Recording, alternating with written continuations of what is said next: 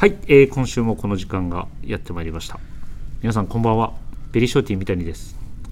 えー早速今夜は一緒にお話をしていくメンバーに登場していただきたいと思います。ではまずこちらの方から。どうぞ。あ、えー、チャーリー脇山です。こんばんは。こんばんは。皆さんごめんくさい。一番最初に。そうですね。はい、久しぶりなんでちょっと忘れてしまいましたか？ちょっと忘れてしはいまいまし、結構久しぶりですね沖縄さん。そうですね。あのちょっとはい。はい、いろいろおいろいろ。休みだお休みとかいただきまして、ちょっとね、はい、体の調子が。がはい、えっ、と優れない時もありましたが、はい。元気いっぱい。はい、えー復活しました。はい。チャーリーよろしく。脇山です、はい。よろしくお願いします。今日もよろしくお願いします。でもう一方この方も、えー来ておりますので登場していただきましょう。どうぞ。こんばんは、ママミヤ田口です。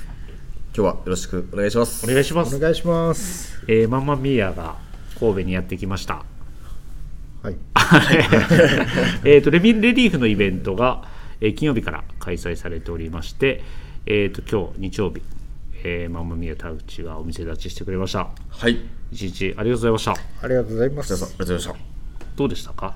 レミレリーフ。1年ぶりのレミレリーフのそうですね。はい。た。まあ、やっぱり前回、まだコロナの時ですよね。まマスクもうんまだみんなマスクしてたね。そうですね。そうそうなんですよ。で、前回来てくださったお客様で、うん。僕のことを覚えてくださってる方がいたんですけど、うん。あの今日も実はご来店いただいてて、あのお話しされてた。はい。はい。ありがたい。ありがたいです、はい。本当に。で、その時、うん。まあ僕実はその方来ていただいて、うん。ちょっとわからなかったんですよ。うん。お話ししたら、うんあの思い出したんですけどうんやっぱりその時マスクしてたんで、顔の印象が全然違ってまあね。もうめちゃくちゃ失礼なことしてしまったんですけど あの向こうのお客様は、はい。はい。あの自分のことをそのビームスのオフィシャルサイトで見ていただいてたから、あの覚えてくれてたうんんですけど、うんまあ、ちょっとそういうのもあって、うんまあ、今回はその、ね、もうマスクもつけずに、うん。で、まあ、ちょっと思ったのが若いお客さんがすごい今回あのそうですね。すごい食いついてくれて、うんうん。あのそうなんですよ。デッキジャケットとかすごい試着されてる方もそう多かったなっていう印象おでした、問い合わせも多くいただいてね。はい。はい。どちらかというとデッキジャケットから見て、ん。なんかあこういうのがあるんですねっていう方、はい。はい。意外と多かっですよね、はい。そうです。あのー通通路というかこの神戸のね、はい。ビームスプラスのコーナー入る一番大きい入り口というかところにあのデッキジャケットをドンと置いてるのをすごい触られる方が多くて、今日もねあの若い若い方っていうとあれですけどあのはいお題い。ただいたりとかね、はいはいしましたもんね。はい。はい。なんかいつもというか、ん。のななんかこう流れとちょっとうん。違ったお客様の、そうね。方が見られたんで、うん。まあ、やっぱりこういう N1 デッキジャケット単丈でみたいなのがすごい良かったのかなっていうのと、うんうん。ダウンがやっぱりすごい最近トレンドなんで逆にうん。新鮮でうん。目に留まったのかなっていう感じはね、うん。すごいしますけど。でももう本当にあのデッキジャケット見てかっこいいっていう一言をね、あの発する方多かったので、えー神戸での開催はあと明日1日にはなりますがたそうですね。まだ気になる方はぜひぜひ、ちょっと平日になっちゃうんですけど、はい、はい。夜8時まで営業しておりますのではい、よろしくお願いいたします、はい、じゃああの順番に何オーダーしたか言ってきます？やめときます？いえ。ちょっと今まだ悩み中なので。そうですね、どうなることやら。そうですね、はい。まあ、でもブラックのあのウエスタンシャツはやっぱりかっこいいですね、デニムの。ね。はい。フェードしてるやつもあのワンオッシュもどっちもかっこいいですよねなんかすごいワンウォッシュがすごい上品に見えるというか、うんうん。今日も接客ではい。あのブラックどっちにしようかなっていう方がうん。いたんですけど、うん。雰囲気全然違うんで、うん。まあ、どっちも捨てがたいですけどね。そうですね。まあまああのー神戸ラウンドが終わっても次は辻堂もありますしそうですね。あのーオンラインショップでもはい。引き続きオーダーは受付中なので、はい。はい、どうですか沖野さん？はい、で一応はい。そうです。あのブログ書きながら、うんうん。あの一応ウエスタンシャツをあのさらっとあの全部見ていただけるようにっていうので、はい。ちょっと書きながら思ったのがちょっとやっぱりウエスタンあのクラシックフィットはい。ってやっぱりうん。あの認知されてる方が意外と多いんだなっていう印象、まあ、この3日間あのちょっと印象ではい。実際あのレギュラーフィットだったらちょっと細いっていうお客様もうん。なんか意外と安心して来ていただける感じで、はい。あのちょっと僕みたいにあの昔スリムフィット10年前ぐらいに作ったのがあの、はい。何個かあったんですけど、はい。ちょっとお腹周りがちょっとだいぶきつくなったっていう人には、うんちょっといいんじゃないかなっていう。そうですよね。そうですね。まあこのえっとウエスタンシャツって癖がはい。やっぱりちょっとどちらかといったらあの強いアイテムなので、うん。なんかあのシルエットはまあ普段のシャツの感覚で着ていただける感じっていうのはいいのかなっていう、はい。今らしくというか、そうですね。はい、でも今じゃなくても意外ともちろん。はい、はい。あの着ていただけそうなあのルーズフィットとかでもないので、はい。多分なんか体型的には、うん。あの結構こっち着ていただいた方が、はい。なんかおって思われる方とかっていうのとか単純に着やすい人は多いのかなと。そうですね。はい。思い。ます。ね。まあ本当にこの小田会でしかゲットできないクラシックフィットなので、はい、はい。脇山さんはあの過去にオーダーしたものをはい。着用してなおかつ腰にも巻いてテントに立ってましたから、確かに。この姿もなかなか見れないと思うんで、ウエスタンシャツの魔術師ですね。そうだったんですか？いや多分いやそういうふりやめといた方がいいです。あすいません失礼しました。困ってますまあイベントだからっていう。はいはい、そういうまあでもそういううスタイルをね、はい。そそこういう時だからこそ見れるんで。牧原さん本当にあの、お似合いですっていうのがちょっと自分から言うのがあれなあれかもしれないですけど、ええこのブラウンの今コーディロイうん。を着られてて、はい。あのスタッツがついてたりとかするんですけども、うん。うん。本当に牧山さんにマッチングしてますね、そうですね。ありがとうございます。あのーそれに合わせて身につけるアクセサリーもね、うん、インディアンジュエリーこだわってつけられてるので。さすがです。勉強になります。ありがとうございます脇山さん。ありがとうございます。いえ めっちゃ照れてます。ね いや意外となんはい。かそういうの言われたことないんで、えー、そうですか？はい。はい、もう次。はい。はい。もうて照れ隠しということでいいですかね。すいません。いえ。で、えっ、と、ビームス辻堂、あ、違う、えー、出したまでがビームス神戸。で、ビームス辻堂は来週の金曜日、8月11日から、えー8月14日月曜日まで開催します。で、8月14日月曜日までは公式オンラインショップでも、えっ、と、オーダー受け付けてますので、えっ、と、レミヒレリーフ引き続き、えーよろしくお願いします。お願いしますお願いしますはい。じゃあ、ぼちぼち始めてまいりましょう。えー、ビームスプラスウエストのオールナイトビームスプラス。ちょっと音楽待ってくださいね。音量ゼロにしてました。すいません。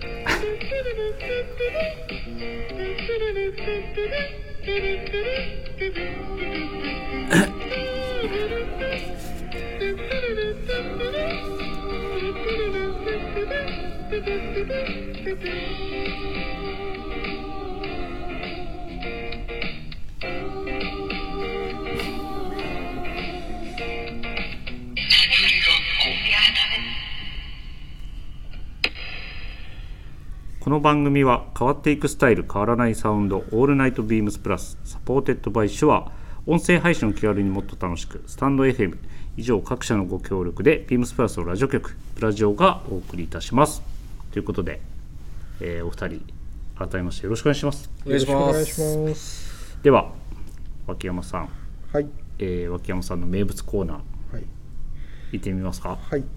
えー、これタイトルコールえーしますね、じゃあ、はいチャーリー脇山の「これ来たらいいじゃありませんか」のコーナー。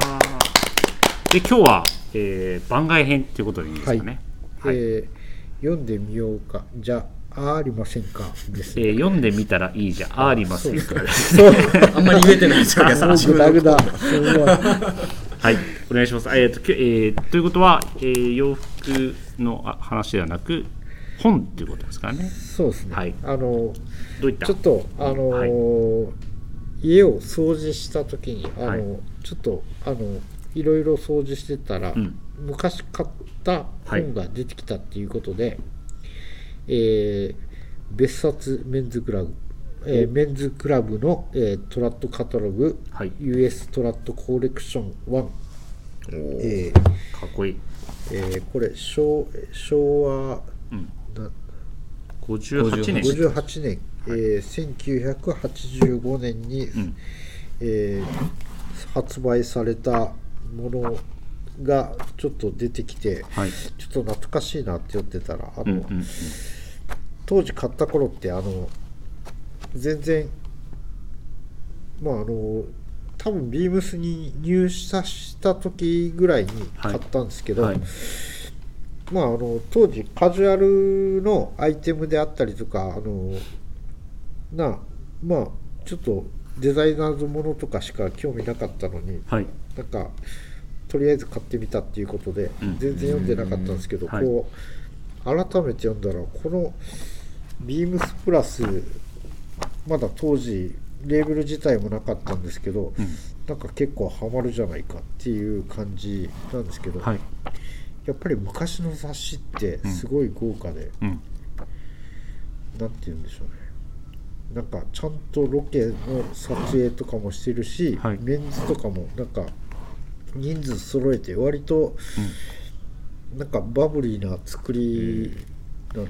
それでまああの出てる人が多いんですそよね。うです、はい。結構モデルさ今のはい雑誌なんか割とすっきりとしてて見やすいんですけど、なんかこっちはもうやっぱりもう載せてるものを全部載せるみたいな、モリモリですね。もりもり。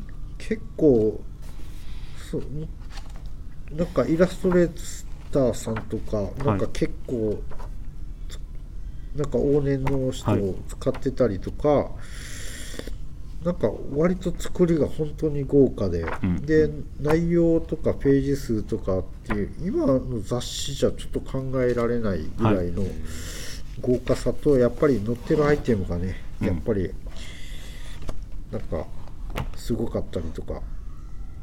だからちょっと懐かしいこの辺とかもうちょっとラジオでは伝わりにくいんですけど、はいなんか。インスタグラムに載せましょう。これは。はいなんかあのまあトラッド何カタログでしたっけ？トラッドカタログでしたっけ？あトラッドカタログっていう、まあ、題名もありますけど今の雑誌はなんかそういう題名がついててもそれ以外の情報もたくさん入ってるじゃないですか、ご確かに。飯のこととか。ですけどこれもう最初から最後までトラッドじゃないですか。あでもちょっとちょっとカメラのあれとかあるのか。まあ、昔ながらのなんか、のはい。カメラとかコンポとかのはい。もうありつつですけど、ほぼほぼほぼアメリカントラッドを凝縮した雑誌ですね。タイさん持ってますかねこれ？これは結構そういうあの、まあ、いわゆる洋服屋さんが割と、まあ、わけはそのその買った経緯としては先輩がこれいいから買えよみたいな感じで。いや全然そんなことないいあじゃなんですよあの多分あの買ったのが20年前ぐらいなんではい。はいまあでも当時でもこれ結構なんか古臭いなっていう感じのうん。なんかあれででもなんか特別なんかまだ手にテイク IB とかそういうなんかありがたいみたいな、そこまでもなくてんなんかちょうど中途多分あのすごい安くで買えたから買っちゃったうんみたいな感じ、あの多分段ボールにバンと中に入っててなんかあのそれでおとなんかあのよりどり3冊、はい。3冊とかなんかそういう感じで買ったような思い出があるんですけど、なんか今見たら買っといてよかったみたいな感じのことが割と凝縮して載っているのでよかったなって。であのさっきあのちょっと話上がってたとこですか？はい。オールデンが4万円で売ってるこの時代とか すごい。なんか。ああそれは時代を感じるところですよね。やっぱりこの辺は時代だなっていう、まあまあそういう価格を見るとね。はい。はい。一番好きなページとかあるんですか秋山さんそれ。久しぶりに見見て見た中で。いやそれがはい。あの今日探そうあのそれを言おうと思って、はい。あのパーッと見たんですけど、はい。あの意外とこれ内容盛りだくさんで、はい。あのちょっと絞れないんですけどはい。ゆゆゆ意外とあの強いて言えば。強いて言えばあの全国え厳選全国版中古衣料ショップガイドとかちょっと噛みましたかね、あ中古あはい。要するに古着屋さんなんですけど、はい。あのなんかパッて見てみるとなんかあの競輪講師とかがまだ古着屋さんの扱いで載ってたりとかあの東京の、はい、閉店したサンタモニカも書かれてますね、そうですね、この辺とか見たらなんかなかなかおーとかっていう感じのが、デフトストア。はい。はい。デプトストアもない。懐かしいなっていう感じとか。これ活字だけなんですけど当時、うん。そのインターネットとかもまだねそこまでない。もうこれが、これどうやっていくんですかでも。いや住所住所。あ住所。住所見て地図見ていくんですか。そのいや住所見ていくんですよ。えでも Google マップとか今やったらありますけど昔はないじゃないですか。こうあのなんかあれちゃう？あ地図帳みたいな地図帳みたいなとかあの、まあ、これには載ってないんですけど、大体住所と簡単なあのこのなん略図みたいな,、はいはいはい。なんかあの昔ねよく載ってますもんね、はあのはいはい。そういう地図が割と載ってたのでみんなそれで行くの。これは載ってないですもんね。い、これ載ってないなんかあのー神戸とかだったらあの、ん。高架下とかでどこの高架下なんだよみたいな。大体あのその店の場所にあの大雑把な地図に星印が載ってるんで、あの例えばあの高架下だったら何十件もあるうちのなんか一括りにポンって星がついてるんで見つけられなかったりとかっていうのがなかなかあったんですけどなんかまあそういうのが神戸はちなみに佐藤ブラザーズと、えーやっぱり神戸の高架下の古着屋さんっていうのであまとめて書かれてますね、まとめはいてか、い、やそうですね。まあ佐藤ブラザーズ初めて聞きました私は。いやあの結構ねあの中古のはい。なんか知ってるんですかあの軍の払い下げのなんか今あのちょっとえっ、とね、えーちょっと名前があのなかなか出てこないんですけど、はい。あのアメリカ軍の払い下げのなんか服だけじゃなくてあのアーミーナイフとかいろいろなんか売ってるようななんかそういうところでなんか古着も売き出したっていう感じなんですけど、中田商店みたいな神戸はい版みたいな感じの、えー、中田商店でも載ってますね、なんかこういう感じの同じような感じとか。でなんかそういうイメージですかね。それでまあ古着とかもなんかいろいろあと三振医療がなんか普通に古着屋さんの あれで売ってるっていうね、るはいというか、はい。い、やなかなか。まあそう僕もね時代を感じるはい。ところですけど今見ると面白いところですよね。なんかちょっとこういうのが、はい。あの、なんか僕が行こうとしてもうすでにもうなくなってたりとかもう新しい携帯になってたりとか、まあそういうのが感じるモンタナとか、まあリーズストアとかまああの結構それは大阪ですよね。大阪とかもなんか、はい。もう行き出した頃にあるかないかっていうところのあれだったんで、なんかまあ結構懐かしいなっていうそういう感じでした、はいじゃあまあこのページはちょっと 写真撮ってインスタグラムに掲載しますので、まあこれこの本まあな頑張って探せば見つかるかもしれないんでね確かに。うん、表紙も一緒に載せておきましょはい、うはい。濃いっすねこれ。これ、えー読んでみたらいいじゃありませんかは、えーメンズク別冊メンズクラブ、はい。トラットカタログですね、そうですね、はい。なんかあのまあこれじゃなくてもあの昔のメンズクラブとかを、はい、あの見ていただいてもうん、なんかあの多分あのビームスプラスが好きな方ははい。ちょっとあの刺さることが多いのかなと思ってちょっとははい。い、えー ちょっと提案というか提案って言ったらおこがましいんですけど、はい。ちょっとお見ても面白いですよっていうはい。感じですね。わかりました。あはい、りがとうございますじゃあこれはぜひ気になる方はねインスタグラムチェックしていただいて探してみてください。かああのチャーリー脇山さんから貸し出し可能ですか？あもうもちろんあの 来ていただければ、は殺到したらどうするんですかそれ。はい。い、僕も読ませていただきますはい。はい、ありがとうございます。ありがとうございます。じゃあ今週のウィークリーテーマ。いきましょうか早速。はい。えっとしえー7月31日月曜日からのウィークリーテーマです、えーみんなの夏物語。プラジオ大好評企画再び今週のテーマは2023年版夏メロプレイリスト、えー去年は夏の思い出とともに選曲いただきました。今年はドライブで聴きたい夏メロをテーマに皆様から1曲お願いいたします。今年はこのプレイリストを聴きながら出かけましょうということですね。はいたくさん、えー今週のパーソナリティ含め、えーいろいろと皆さんに、えーリクエストいただきました。プレイリストが完成しました、えー Spotify えー、Apple Music、Amazon Music の3つから、えーお聞きいただけるようになっておりまして、えー今日の放送の概要欄に、えーそのリンクというか URL 貼ってますのでそこからお好きなところを選んでもらって聞いてもらえればという感じになっております。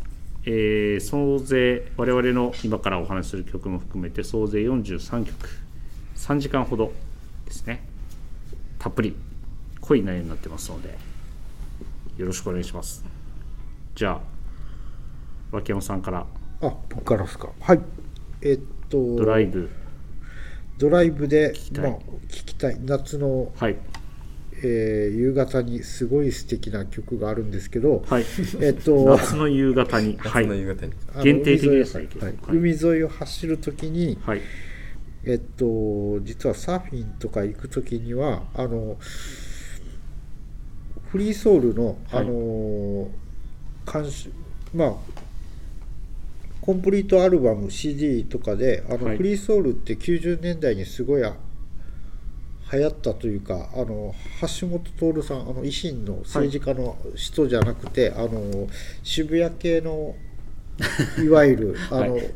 言われてた方が監修したあのフリーソウルっていうあのシリーズのあれがあるんですけど、はい。それであのハワイの音楽を特集したえっ、と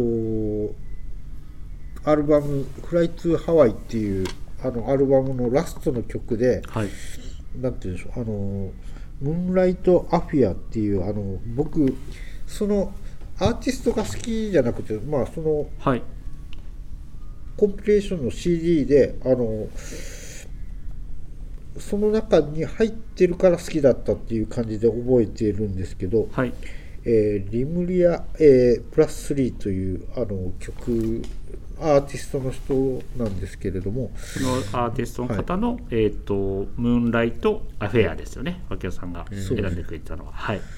であのまあ一回あのハワイに、はい。まあサーフィンとかしに行った時に、うん。あのまあその CD をあの FM 地元の FM で聴いてたらその曲が流れてたりとかしてて、うんうんあなんだろうなとかって、もう。なんかまあでも 爽やかな曲ハワイらしいあのハワイローカルのなんか曲だったんで、なんかまあそれずっとその FM のあれでやってた時にこれいいなとかって思ってて、はい。日本に帰ってきた時にサーフィン行く時になんかあのなんかないかなって思っててまあフリーソウルのその CD のシリーズはもうずっと集めてたのでその中に入ってた、これがハワイに聴いてたあのうん。あの曲のこれだっていうのとちょうどマッチしたのでなるほど。はい、素敵ですね、はい。そのマッチ。ングはい、ではい、もう一曲があのもう一曲はいお願いします。えージェイク島袋さんってあの僕ちょっとだけあのウクレレを弾くのあもうね知ってでるんですね。知ってますね。であのフラガールっていうあの、はいはいはいこれもあのハワイに行った時に、あのまあハワイやっぱりウクレレ昔ちょっとだけあの 家にもともとあの親が持ってたウクレレがあったので、うん。ちょっとだけ弾けたんですけど、はい。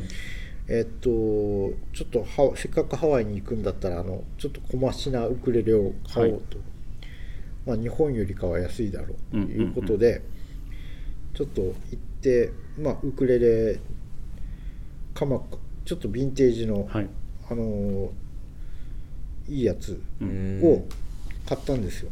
でちょうどその時ツアーで行ってたんですけどちょうどあのジェイク島袋の,、はい。あのコンサートがオプショナルオプションでついてて、うーん。あのまだ席がありますっていうことで、はい。はい。あのまあ、行くことになったんですけど、えっとジェイク島袋って日本で言うとなんか当時はあの、はい。ウクレレ弾いてた人だったらなんかちょうどいろいろなんか超絶技巧のなんかもうギタリスト、うん。ウクレレってポロンポロンポロンって高木ブーさんの ウクレレからあの牧真司みたいな感じのなんかああ嫌になっちゃったっていう感じしかあとはもう芸人系のまあまあはい。そうですよね、クラシックなハイワイアンとか、そういう感じしか知らなかったのになんかもう、あのすごいやつを見ちゃったんですね。そうです。ねちょあのまあ結構 YouTube とか見,、はい。あの見たらあのジェイク島袋って言ってもう見ていただくと分かるんですけどもうクラシックギターを弾くような、あの感じのなんか超絶技巧のテクニックっていう感じで一気になんかウクレレ弾く人だったらもはい。うみんな知ってるみたいな感じになって、うん。でもあのそれだけじゃなくてなんか割と静かな曲でもなんかはい。やっぱりはい。ちょっとあの今までのなんかし昭和感のあるウクレレからなんかあのちょっといろいろ幅を広げてくれた感じっていうので、えーその時あの買ったウクレレを、まあ、やってて、はい。なんかなんとかソロで弾けるようにあの一生懸命昔練習した思い出の曲としてなるほど。ですね。ハードケースに入ったウクレレを脇山さんよく持ってましたもんね。はい、でまあそのウクレレはあの壁にかけてたんですけど、はい。ある日取ろうとしたら手が滑ってあのパキンって割れちゃったんですけど。落として。へえそれはどうしたんですか？その割れたやつは。いやえーっとそれなんですけど、はい。そのコンサートに行った時に、はいえっと、日本だったら割となんて言うんでしょうちょっと大きな箱とかでやったりとかするんですけど、えっと、ハワイの時ってまだちょうどジェイク島袋がはい。さんが、はい。あのちょうどこう今から売り出すぞっていう時だったんで箱が小さかったんですよ。はい。でもうちょっとアットホームなコンサートの雰囲気ではい。裏にあのサインを書いてもらったっていう。うんあ書いてもらってたやつなんですか？そう。うわ。まあでもなのでまあちょっと一応割れててそのまま置いてるんですか？置いてます。まあねサイン入りなんでね。音鳴るんですか？えっとなるけどあのちゃんとならないっていう。あまあで割れちゃうもその、はい、まあでもそれは捨てれないですね。まあそれはそれでっていう、ちょっまとしんみりといやししんみりとはしないんですけど。ジェイク島袋さんの CD かけながらそれエアギターしたらめっちゃ弾いてる気になるんじゃないですか？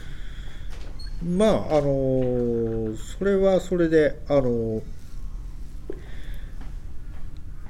なんていうまあ別のウクレレも あのまた買っちゃったっていう。話なんです。そうっす。ね エアギター。エアギタエアギターーエめっちゃアエア。弾いてる感覚になって気持ちはねいや。そこにもう宿って。いや別にそこまであの そうそうそう。あれでもないですけど、はい、っはい。わかりました。ていう話でした、はいありがとうございます、ありがとうございます。じゃあママミーヤの。あ僕ですか。僕はあの、えーと曲を。はい。夏の終わりのハーモニーという。名曲ですね、まあ本当に名曲で、ん。あの玉木えー浩二さん。はいえーで作ったのが井上陽水さんですよね多あ分。そうだった確かそうだったと思うんですけど、なんかうちのそれこそ親父もサーファーでして。まあそうだ一緒にサーフィンしたもん。ああそうですね。でまあ別にサーファーすいません。今言ったんですけど関係なななかったんですけど。関係ないや。あの井上陽水が結構うちの親父好きで、まあ、それこそあの中学とかにあ中学生の時とかにあの高知まで遊びに行った時とかにうん。あのうちの親父もめっちゃハワイアンミュージック好きで、うん。えー、と昼間はハハワイアン聴いてて夜はなんか井上陽水さんかっこいい。の渋い。歌をギター弾いて酔っ払いながらこう歌って。えちょっと妖艶な感じになる。なんかこうちょっとんお酒入って楽しくなってしまって、ーうんうんあの歌ってたりしましたうんうね、ん。でなんか井上陽水さんはもちろん有名な曲いっぱい多いんでうん。知ってて、でちょっとどのタイミングか忘れましたけどそのアルバムとかね借りててで確かその「夏の終わりのハーモニーが」あの入ってたんですけど結構うん。なんかあの井上井上陽水さんの歌ってすごいこういろんな曲調があってそうですねちょっとまああのなんでしょう。まあ変わった曲とかも多いじゃないですか、そうですね。まあ、その中でもすごいこう誰が聴いてもめちゃくちゃ心地いいあの曲で、まあ、特に。変調具合がうん。ね、すごいと思うそうですよね。だからいろんな好きな歌あるんですけどあの、まあ、さっき脇山さんが言われてたように、うん。夏のうん。ちょっとこう穏やかな海とか見ながら、うん。あの聴くとすごい心地いいんじゃないかなっていうこうイメージの、いいでしょうね、はい、特にあの玉置浩二さんのね。甘いあの歌声が。二人の掛け合い掛け合いって言っていいのかな？二人のあれがね。すごいね。声がすごいですよね。なんか本当に YouTube であれいいともっすかね？いいともかなんかでそのめっちゃそれも古い映像なんですけど多分お二人でえっとそのいいともいいいいともちゃうかあのミュージックステーションか。であの玉置浩二さんと井上陽水さんが出てる回があってでいきなり即興で歌うんですよその二人で。それがすごいアカペラなんですけどめちゃくちゃ良くて。っていうもう本当に名曲なんであのし皆さん知ってると思うんですけど。改めてうん。聴いて、夏の終わりのハーモニーやからね。やっぱ8月がもうすぐ終わるとかねぐらいの時に、そうですね。なんかもう、うん、ちょっと夕暮れ時にね、はい。聞いたりするといいでしょうね、これは本当に。あのおやすさんがやってるあのうん。けえっ、と民宿のあのそうですね。あそう。あそこのあの生海の海岸ねあのはい。石の階段が石といううん。かコンクリートの階段が長いのがあって、あそこ本当夕方に、うん。あのサーファーサーファーたち見ながらあのゆっくりしてる時間がすごい良くて、うん。そうその時とかにねちょっと口ずさみながら、うん。自分で。そうそう。今じゃ今じゃあ口ずさんで見る？あのそうですね。あの言い過ぎましたすいません。いやいやいや。いやでもあのなんかに似合うあのすごい生見海岸ってあのまあ関西の、うん。関西と四国のあのサーファーの聖地っていうかあの、うんうんうん。多分東京だったらあの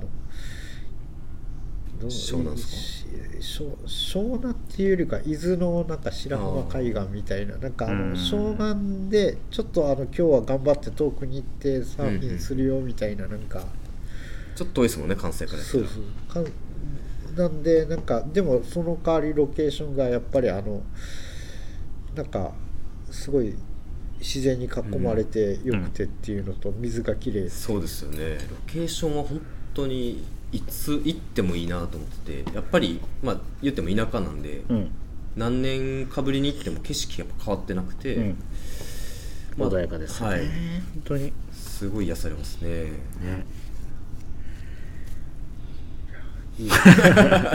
そのその その曲を聴いてるかのようなみんなのなんかああみたいな。はい、時間が止まりましたね。はい。民宿いぶき。いぶきじゃないです。あいのね。ぶあいぶき。ねいくみです、偽情報流すのやめてくださいよ、お願いします。お願いします、えー、おね、一応宣伝も。はい。えーっと、で、エラリーが大崎今日不在なんですけれども、エラリー大崎が選んでくれた曲もご紹介します。えーハッピーエンドの夏なんですという曲ですね。あ知ってます？あのーあれ名前が出あのーこれじゃあ一回えっとこれ流せないんですけど一回ちょっと聞いてみましょう。はい。はい。松本隆はい。今3人で聞いてみました。はい、細野晴臣さん。細野晴臣さんでしたっけこれ。えこれこれ大竹栄一さんが作ったやつどうなんですかね。どうなんですかね。大滝さあん作ったのはこの曲あの何？エラリーが提案してくれたやつはス書いてない大滝さんじゃないですかきっと、まあ。うん。でももういい曲ですよ。いい歌ですね、これ。結構エラリーって渋いんですよね。ちょっと僕の知らない歌が出てなんかアーティストの,、はい。あの若いのが出てくるのかなと思ったら意外と。幅広めですね。こうね彼はねやっぱ小説読んでるだけあってかね渋いとこもついてくるんですよ。やっ知識人ですね。ぱそれ小説とつなげていいかどうかわかんないんですけどね。はい、はい、これも入ってますので、はい、結構意外なレパートリーでした、はい。まあエラリーいいなちょっと今日不在ですけどなんでこれがいいのかっていうのはねまたちょっと皆さんエラリーと会った時に聞いてみてもらえれば、我々もねちょっと聞いてみましょう。はい。はい、で私ですね、えーべえー自分で言うのもなんですけどベタなところ行っております。僕なんかな想像つきました。はい。僕は聞いてない。多分みんなあの絶対これ三谷さんこれ絶対選ぶだろうって思ってるやつがあると思うんですよ。ドライブしながら。はい。ってやつ絶対これやって僕は今。はい、当て当ててみますか？はい。当てたいですね。お願いしますサザンオールスターズの、えっとブー。あ違うんですか？はい。えー、奥田民生。はい。さすらい。あそいえっちそっちじゃなかったですね。さすらいにしようと思ったんですけどイージュライダーでございまあああーそっちですね。ちですね。すこれはもうねまあそうっすね。車の運転はかれこれ、まあ、実家にいた時あえ実家に若い時帰省した時はよくしてましたけど最近はもっぱら運転してないですがやっぱりね運転しながらロングドライブをする時はやっぱこの曲は流さないと。っていうやつなんですよね。熱唱するします？熱唱しますね。もう歌詞は全部覚えてるんでね。いいじゅらいイジュライダーはやっぱ夏に聴く曲だなっていう夏に歌う曲だなっていうふうに思うんですよね、まあそうですね。はい、民生さんの PV もやっぱりねアロハシャツ着てどっかのビルの屋上でギブソンレスポレスポールを弾いてるんですけれどもやっぱこう風が抜けるこう高速道路をシャーッと行きながらあの曲が流れるとそうですね。アクセルをギュッと踏んじゃうじゃないですか。違う？いや あの合ってます合ってます。はい。あの淡路海淡路大橋とか淡路大橋とか僕が実家帰る時は瀬戸大橋あ瀬戸大橋の方。通ったりこともあったんで橋の上でそんな曲がかかると。テンション上がりますよね。テンション上がるじゃないですか。これは一個ベタなところです。でもう一つ、あはい。えー、とくるりのハイウェイですね。ああいいっすね。僕も好きっすね、それ。でくるりのハイウェイは知ってはいたんですけど少し前先月に大阪であったくるりのライブに行きまして、えその時にも歌ってくれたんですよ。でえっとそのボーカルギターの岸田さんがね言ってたのがハイウェイを作った時は免許持ってなかったんですけど最近免許を取ったみたいで、この曲を免許取って歌うっていうのがね、はい、ちゃんと運転できますよっていう 証明っていう。それですごいパッと覚えてたのであこの曲もいいかなと思って選びました。いい歌っすね、うん、いい歌ですよこれも、まあ割とどっちも有名な曲だとは思うんですけれども私はこの2曲を選ばせていただきましたのでぜひ。何番目に登場するかはリストを見ていただいてプレイリストを見ていただいて確認していただければと思います。のではい。はい。ぜひじっくり楽しんでいただければと。残りの夏をね、はい。このプレイリストとともに楽しんでください。はい。ではえー先に締めときますか？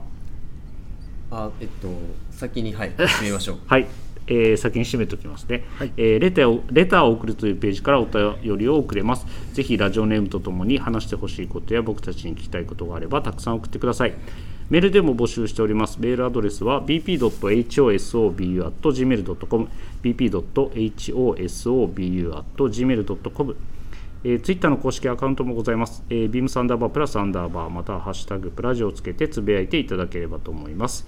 そして新たにインスタグラムの公式アカウントも開設されております。えーアカウント名は beams アンダーバープラスアンダーバーアンダーアンダーバー2つ放送部、えー、beams アンダーバープラスアンダーバー2つ放送部となっておりますので、えーぜひよろしくお願いいたします。はい、えーでは締めといえばマンマミーアがいる時の締めといえば小話。楽しみ。今締めの言葉を言ってる時にすごいなんか緊張感が漂ってきましたね。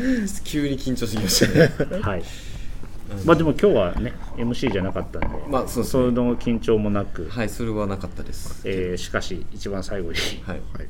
まあまあリラックスしてはい。そうですね。やっていただければ、でも僕生小話生小話ですよ。そうそうそう。初めてなんですよ。前リモートでは聞リモーきましたよね。トで、はい。はい。うん。は一回、はい。秋山さんは結構今前のめりに前のめりですね、はい珍しく秋山さん。なんかでもそんなあの前のめりになるようなお話 一回もしてないんですけど。そうなんですよ。もうほんまに日常のお話をちょっとさせていただくんですそうですね。はい。あの行ってみましょう。そうなんですよ、はい。魚のベタっていう種類知ってますか？